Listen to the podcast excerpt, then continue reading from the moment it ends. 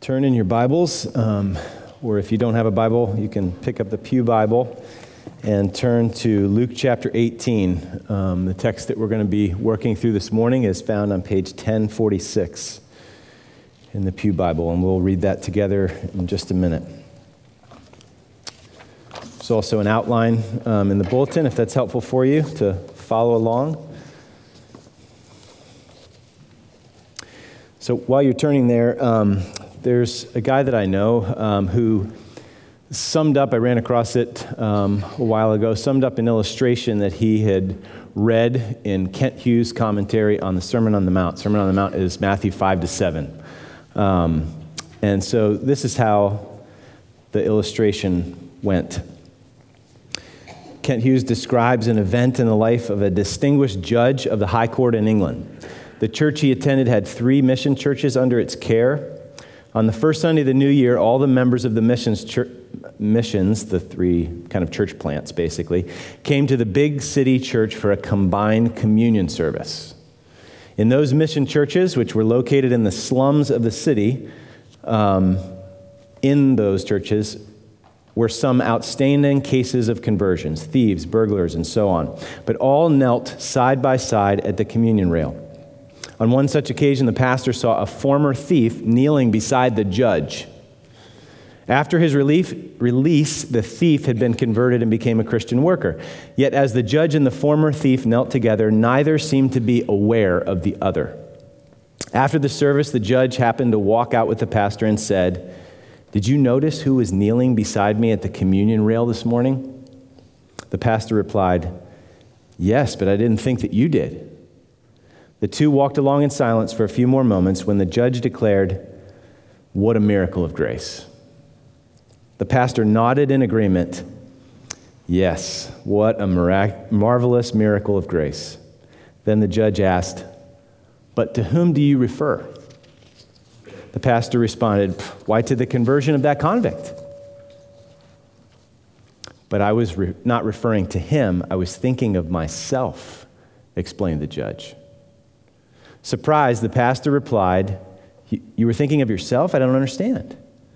Yes, the judge went on.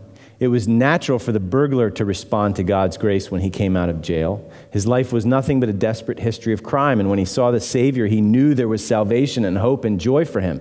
He understood how much he needed that help. But I, I was taught from earliest infancy to be a gentleman that my word was my bond, that I was to say my prayers, go to church, receive communion. I went to Oxford, took my degrees, was called to the bar, and eventually ascended to judge. My friend, it was God's grace that drew me. It was God's grace that opened my heart to receive Christ. I'm a greater miracle of His grace.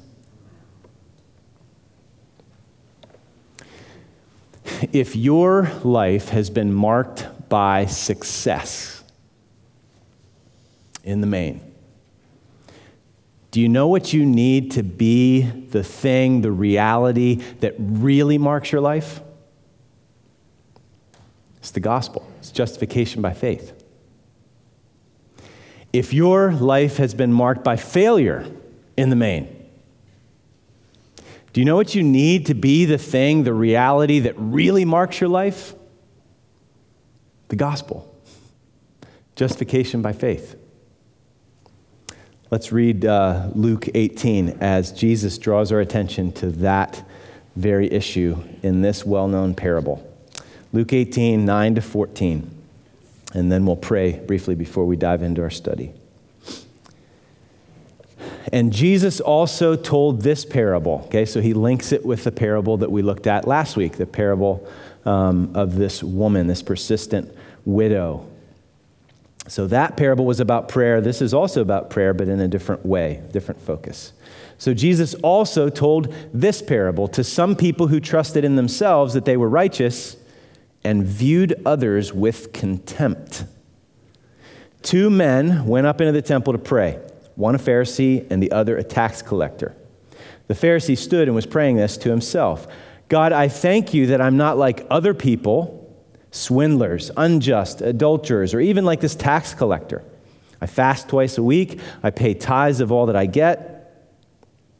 But the tax collector, standing some distance away, was even unwilling to lift up his eyes to heaven, but was beating his breast, saying, God, be merciful to me, the sinner. I tell you, this man went to his house justified rather than the other. For everyone who exalts himself will be humbled, but he who humbles himself will be exalted. Father,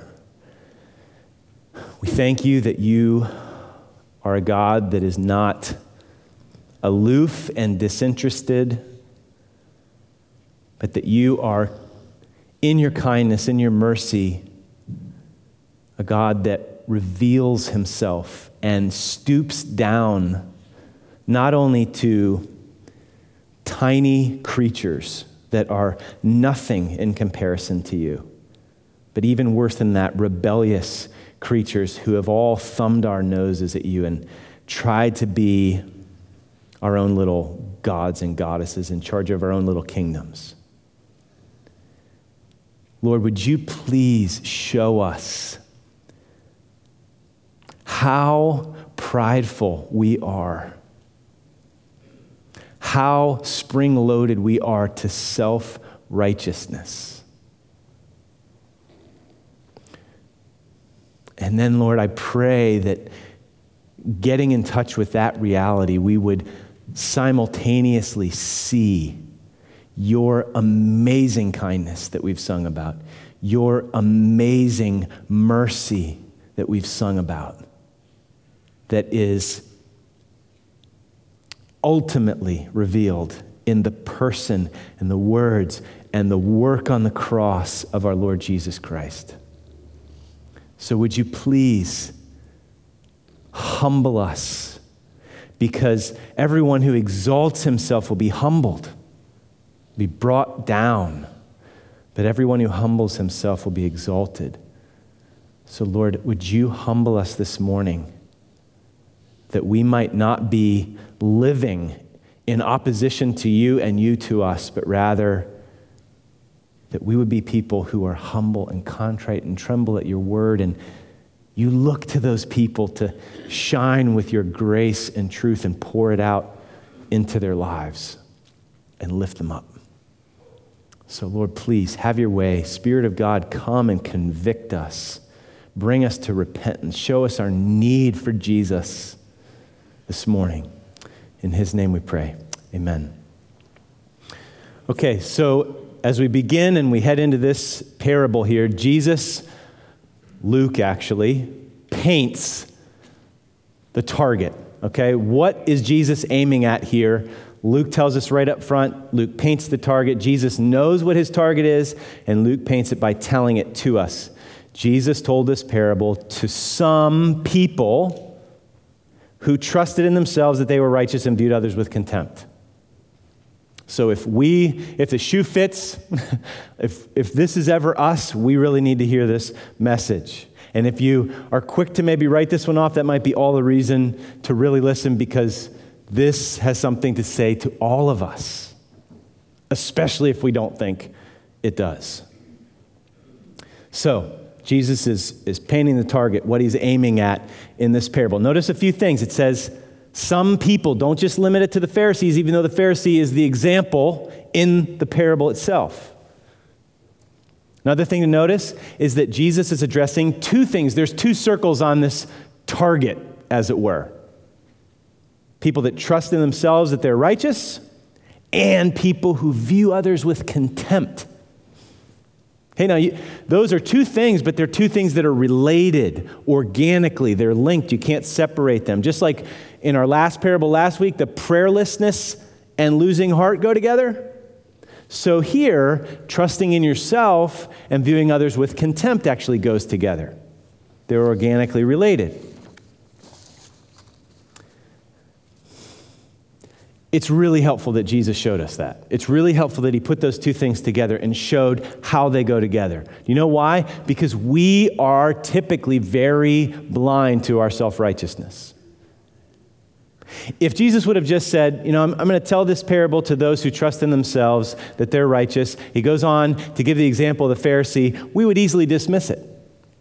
That's not me. I thank God that's not me. I thank God that I'm not like one of those spiritual stooges, you know, the Pharisees. So obvious.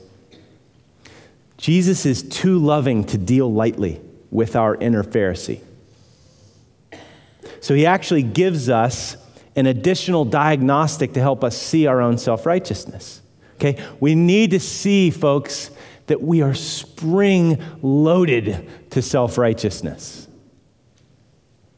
So, self righteousness, if you could think about it this way, the organic relationship here, it's like the noxious root in the soil underground. And viewing others with contempt is actually the bitter fruit or the weed above ground. So if you see that bitter fruit above ground, you can be sure that that insidious root is lurking below. Okay, so do you ever treat people with contempt? Do you ever despise people and look down on them? Let me just draw it a little closer. Do you have a critical spirit? This is a really important diagnostic. This kind of looking down, critical spirit is ubiquitous, it is everywhere. Have you ever noticed your tendency to carry on an internal private hearing in the judicial sense with so many unsuspecting defendants? In fact, they don't have a chance to defend themselves because it's just going on in the courtroom of your mind. They are blissfully unaware of your arraignment. You've never sent them a court summons, and there are just so many open and shut cases.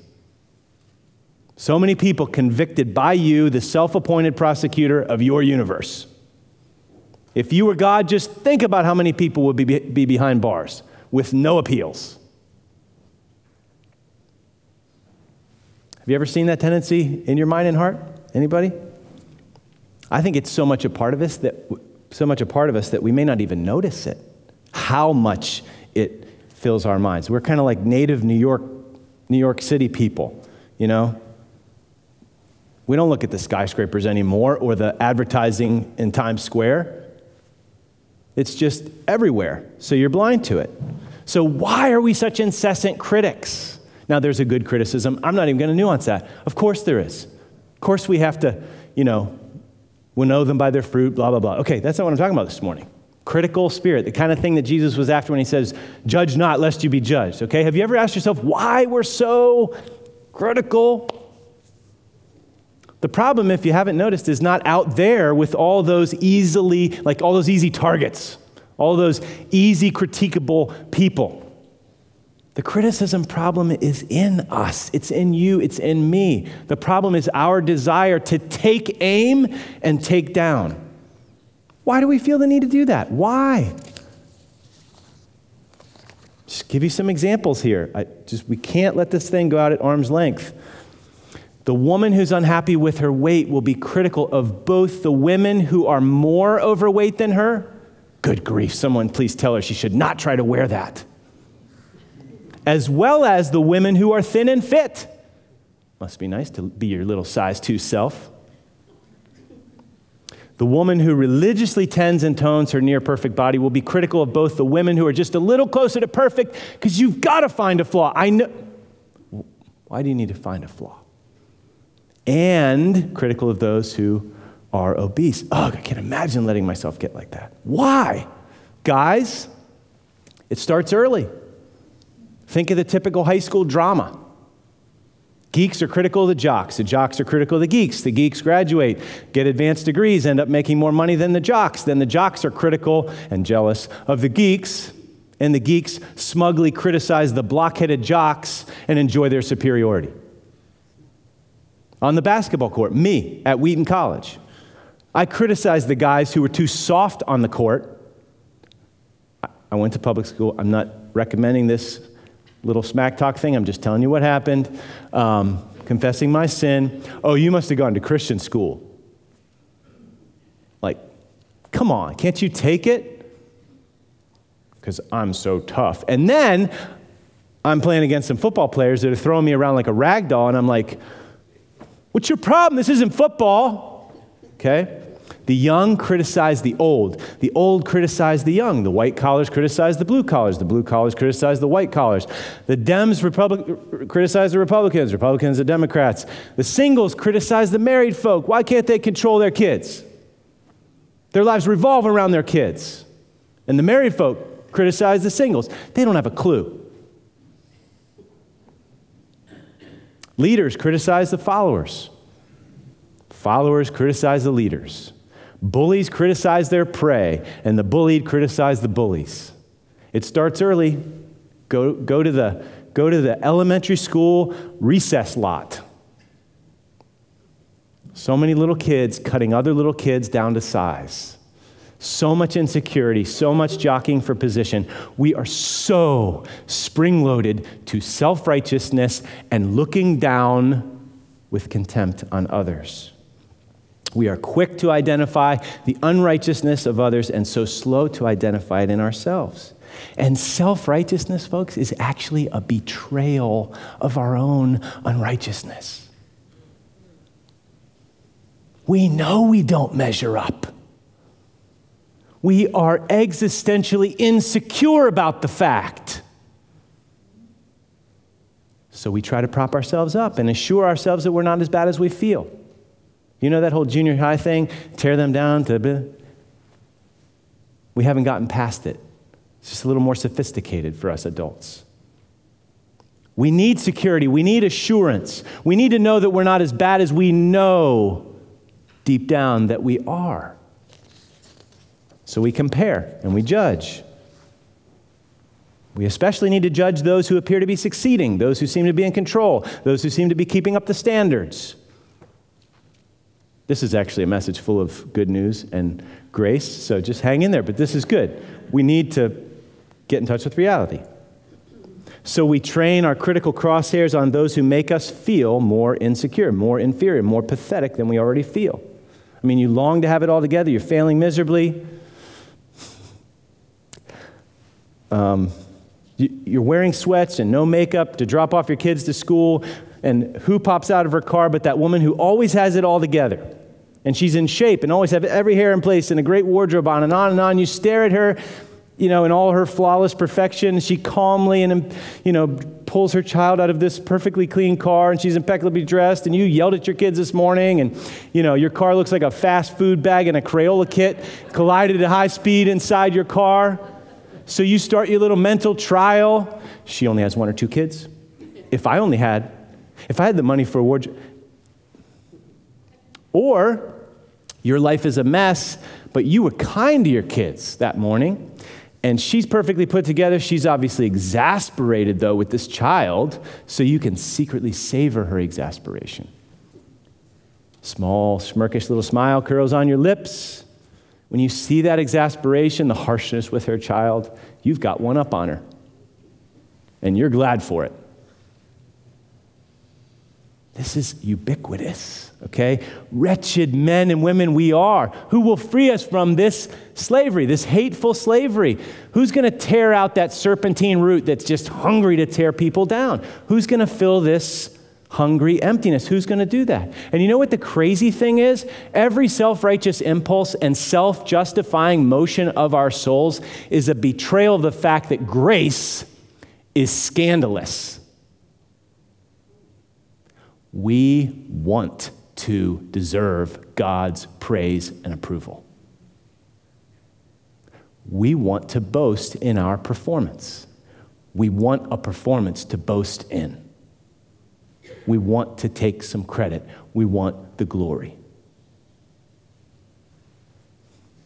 We failures like, what? Really? Okay, so Jesus has painted the target. Luke is showing us that's the target. Now he's going to take aim, and this is going to hurt, okay? But this is loving pain, merciful pain. Jesus takes aim, verses 10 to 13. Two men went up into the temple to pray. Who may ascend the hill of the Lord? Psalm 24 says. Who may stand in his holy place? He who has clean hands and a pure heart, who has not lifted up his soul to falsehood, has not sworn deceitfully. He shall receive a blessing from the Lord and righteousness from God of his salvation. So who can, who can stand before the Lord? There's a Pharisee here and another is a tax collector. Luke paints a target. Now he's going to recount how Jesus took aim by telling this parable about two men. And by doing so, what Jesus does is he's firing two times on the target. Okay, first he takes aim at self righteousness. Look at verses 11 to 12. The Pharisee stood and was praying this to himself. Another translation says, stood by himself. The question is, does that phrase modify stood or praying? I think it's actually, ESV is better. I think it's stood by himself because that's in comparison or contrast to the, to the publican, the tax collector, who was standing far off. Okay? Anyway, he says, God, I thank you that I'm not like other people swindlers, unjust, adulterers, or even like this tax collector. I fast twice a week, I pay tithes of all I get. Okay, remember the target was those who trust in themselves that they're righteous and they treat others with contempt. You see how both of them are here? God, I thank you. Let me recount my performance, trusting in himself. And I thank you, I'm not like this tax collector. You see how he's treating this other guy with contempt. Okay, I fast twice a week. In the law, fasting was required once a year on the Day of Atonement. That's it, required. And he's not fasting just once a week, it's twice a week. This is impressive piety here. Okay, I pay tithes of all I get, which goes above and beyond the call, because they needed to to tithe from everything that they earned or produced, but sometimes you purchase things in the market and you weren't required to tithe what was purchased at the market because the assumption was that the producer, the farmer, that he, he already tithed on that. Well, if you're really scrupulous, you might ask, what if the farmer I bought from didn't tithe this product? So I'm gonna, so this guy's really devoted, right? Now, can you humbly say, can we humbly say as Christians, thank you, God, that I am not what I was or what I could have become? Absolutely. Is fasting bad? No. Jesus assumes it's going to be part of our practice. Is tithing bad? No. Jesus assumes it'll be part of our practice. The problem is that this guy's more interested in recounting his performance than he is interested in receiving God's mercy. Do you notice he actually never asked for anything? Who needs God's mercy when it's clear that you're so much better than so many others? So much better than this world around you that's going to hell in a handbasket. Okay, there's actually irony here, and I'm not going to go back through Luke and, and show you, but Jesus actually already indicted the Pharisees on these three points swindlers, unjust, adulterers. He's already indicted them on those, on those things. So, missile number one is in the air. Jesus is going to fire a second time now first took aim at self righteousness by means of the Pharisee in the temple. Now he's going to take aim at self righteousness by means of a scandalous sinner. Look at verse 13. But the tax collector, standing some distance away, was even unwilling to lift up his eyes to heaven, but was beating his breast, saying, God, be merciful to me, the sinner.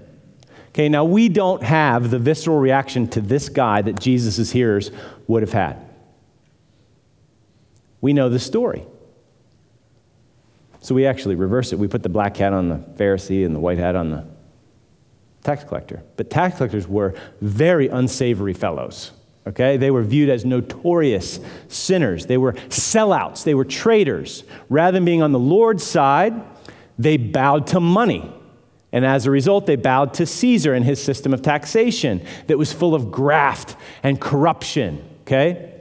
They were traitors for the sake of money to line their pockets. So again, we can't, uh, we, know, we know how this one ends. Black hat on the Pharisee, white hat on the tax collector. Okay, all the original hearers would have done the opposite. So this notorious sinner stands far off. He knows he's not worthy to draw near. He has no performance to recount. All he brings to the table is his sin. He's ashamed, he's guilty, he's broken. And Jesus actually puts, this parable Jesus tells, Jesus puts a very interesting word in his mouth. It's translated be merciful. God, be merciful to me. There is a normal word for mercy in the New Testament, but that's not this word. This is a word that's used much less frequently in the New Testament, and it basically means to make atonement for me. It's used in Hebrews 2:17. Listen, or sometimes it's translated a propitiation. It's a big word. Explain it in just a second. Listen to Hebrews 2:17. Therefore Jesus had to be made like his brothers and sisters, us human beings, in all things so that he might become a merciful and faithful high priest in things pertaining to God to make propitiation, to make atonement for the sins of the people. In the noun form of that word, it refers to the mercy seat in the holy of holies of the temple. Okay? What was that all about? F- follow me here. What was the temple? It was the dwelling place of God with man. It's the place that God met with his people. It was the footstool of his throne. It's referred to that way. The place where he ruled over his people. But there's a big problem. His people are sinful, right? You remember what was in the Holy of Holies? There's a few things in there. Main thing, the Ark of the Covenant, right? What was in the Ark of the Covenant? A few things. For our purposes, there's a couple of tablets, tablets in there. What was on the tablets? The Ten Commandments. Had they kept the law, his people? No, that's a problem with the holy God if you're going to meet with him. So that's why you've got a mercy seat on top of the Ark of the Covenant. And on that mercy seat, blood, the blood of the covenant on the Day of Atonement by the high priest once a year, is sprinkled on that cover so that as God meets with his people, they're supposed to be holy like he's holy.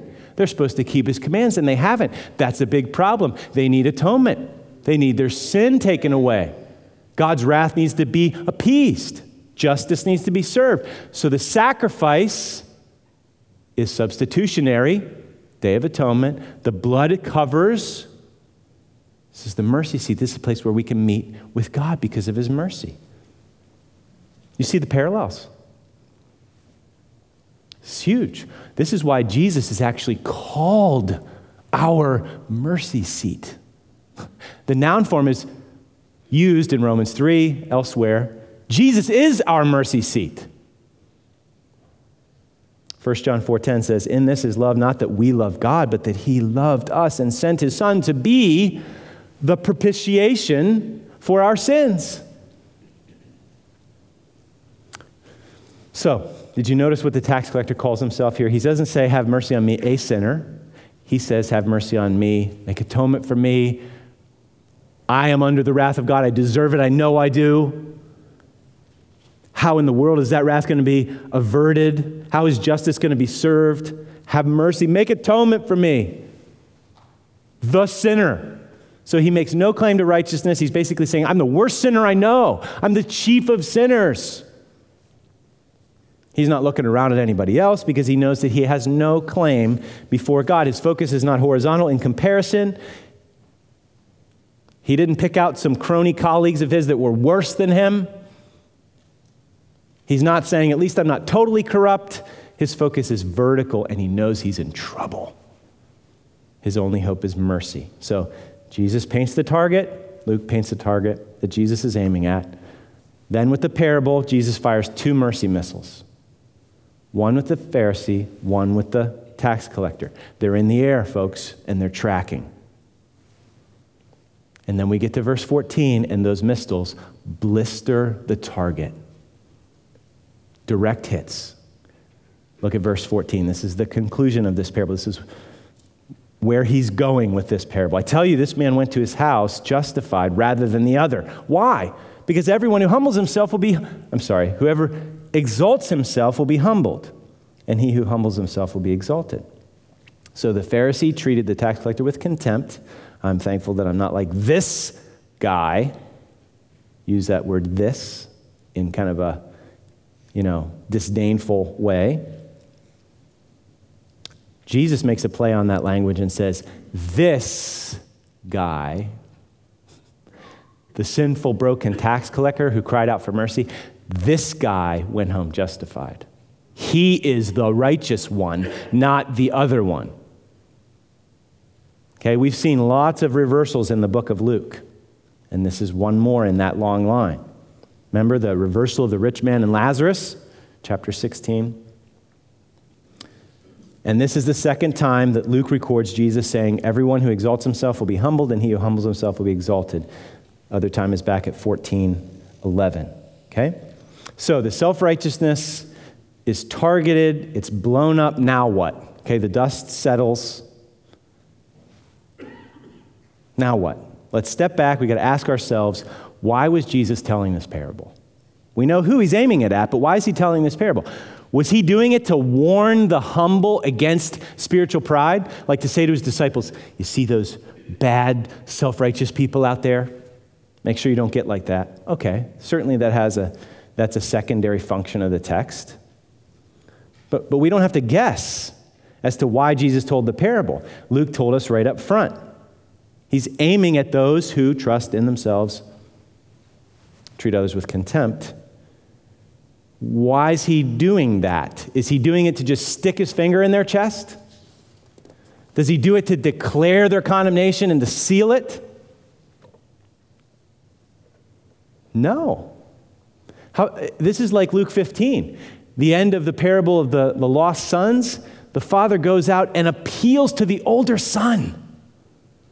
This is the same thing that's going on. That older son deserved to be taken to the woodshed, and he, the father is appealing to him. Same thing's happening here. It's amazing. Self righteousness is ugly. We know it's ugly. At least we can see that when it happens out there. When we see it in someone else, we know it's ugly. We despise it. We want it to get torn down and blown up. But here, Jesus is taking aim at the spiritually proud, and this is a word for all of us, in order to be gracious. That's why he's telling it. God most certainly opposes the proud. He will certainly one, down, one day tear down everyone who's arrogantly set themselves up in opposition to him. And yet, he's not threatened by us little dust balls. Our kingdoms, our ambitions, our arrogance, those don't scare him as if. And so he's free to be gracious on the proud and the humble. So he's actually speaking a parable in order to give grace to the proud. God opposes the proud to give grace to the proud, to give grace to the newly humbled proud. That is really good news. You know what? By nature, we're all proud. so if God only gave grace to the humble, guess what? That's bad news. None of us get grace. So this text should shout out there is hope for us proud ones. There's grace for the proud, there's mercy for the proud. The proud who will repent of their pride and cry out for mercy. So he's speaking this gracious word to us in order to humble us, in order that he might give us more grace. The grace that he promises to the humble. the humble, like this tax collector. Okay, so he blows us up blows up our pride in order to raise us up from the wreckage. What kind of God is this? What kind of Savior is this? Don't you love Jesus for this? That this is the way He is? So, how do we then respond? How do we hear this and heed this word? How do we respond to it? Well, look, look to Jesus and love. Look up to Jesus because we are recognizing that we are the sinners. We beat our breasts. We, we, we don't deserve anything but condemnation, so we need mercy. So we look up to Jesus, our only hope and our Savior, the only one who can make propitiation for our sins and who has on the cross for all who will trust in Him. And then what happens on the horizontal level is that we look around, we never look down. We look around in love and compassion. That's the opposite of self righteousness vertically and contempt horizontally. So, just as that self righteous root bears the critical fruit horizontally, the opposite happens when we believe the gospel. When we realize that we are the sinner, we stop looking around it and down with the critical spirit and with contempt. We can actually look around because we know we're on level playing field. We're not superior. We are all spiritually bankrupt. So we look around and we love people. Those who have been forgiven much love much. When we cry out for mercy, when we receive the grace that God gives to the humble, the love of God and the forgiveness, the cleansing, the acceptance, the reconciliation of God that is based not on our performance, but on Jesus' performance, what he did on the cross. It secures us at the core. We don't have anything to prove. We don't have to play the game and make sure we're one rung up on the ladder from whoever at the moment is making us feel insecure. Okay, so we're wretched, we're proud, we're insecure, we're spring loaded to self justification, comparison, pouring contempt on others, trying to prop up our little insecure selves. We're not righteous, we're painfully unrighteous, and we know it. And all that comparison is just, it's betraying us. We're unrighteous. We are not worthy. We have nothing to claim, we have no plea. But listen to Jesus here. We need to look up. We need to pour contempt not on others around us, but on all our pride, like the song. When I survey the wondrous cross on which the Prince of Glory died, my richest gain is the text that Steve read, Philippians 3. I count as loss and pour contempt on all my pride, not contempt on all you inferior people. So, Bethel family, let's repent of our self justification projects, our attempts to rely on our own performance. Jesus is seeking to free us from that slavery. Let's repent of our critical spirits of pouring contempt on those around us. He's the one telling us this parable to us proud ones because he wants to give us grace. He wants to give grace to the proud so that as the proud are humbled, he can give grace to the humble because he just gives more grace. And then when we get filled with that gospel grace, we're going to look around and love other contemptible people, just like us contemptible people. We're no better. We're not going to be ju- we're not going to judge and be critical. We'll love and have compassion on them because we've got nothing to prove. We're secure. Nothing can separate us from God's love. It's not based on our performance. God's chosen the foolish things in the eyes of the world to shame the wise, weak things to shame the strong, base things to shame. Anyway, so that no one may boast in his presence. We only can boast in the Lord because he's our righteousness and sanctification and redemption. So, do we really think we're better? We do this. When you look down and you start to just criticize, you why are you better if you're better? Why are you not in this trouble or that trouble or where does the glory go for that?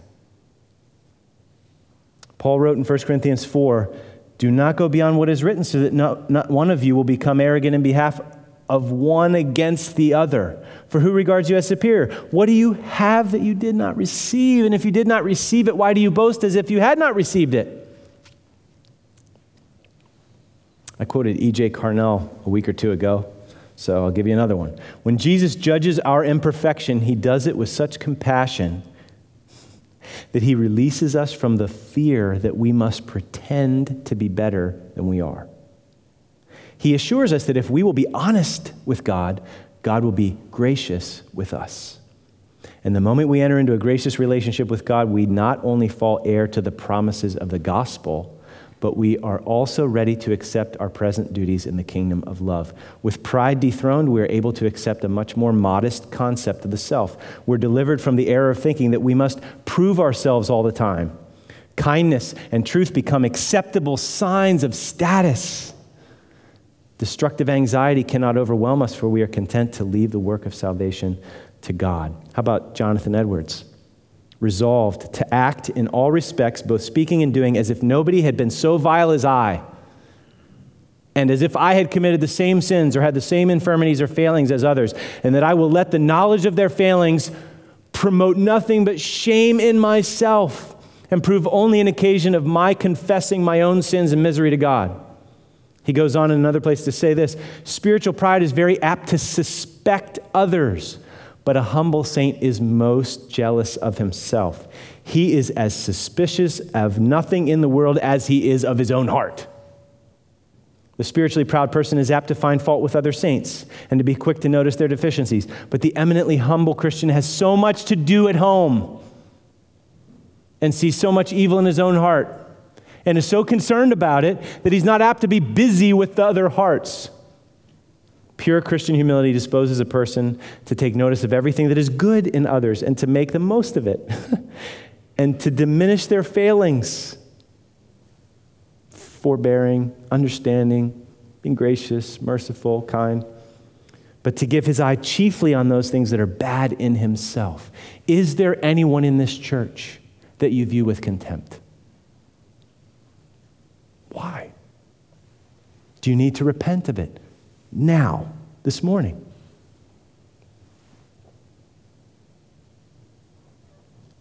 This happens all the time. The, the culturally savvy Christian of the fundamentalist, the traditionalist toward the, the young hipster, the nuancers of the black and white people, those who are naive, naive those who are dogmatic of those who are wishy-washy. Are they an embarrassment to you? Like, what's going on? We need to just deal with our sin. I, I, this, this was so good for me this week because the funny thing is, I think I have taken pride in the fact that I'm pretty benefit of the doubtish and understanding. So I need to get over that, for one. Don't take pride in anything. And then also to see, whoa, this is actually more present than I think in my past and in the present. I could give many examples. Whether that's in the past, I was naively critical of a pastor who I love and I still have a relationship with. I think I was wanting him to be Jesus. And the fact that he wasn't clicking on all cylinders like amazing made him easy target. And thankfully, as I got older and got had some kids and realized that boy, life's kind of complicated and sometimes you can't get to everything, I got backhanded with my attitude toward him in the past. Or present day, like sometimes, hmm, that pastor, boy, things really seem to be happening there. Like, and I can think that, well, he doesn't work as hard as I do, or he's not.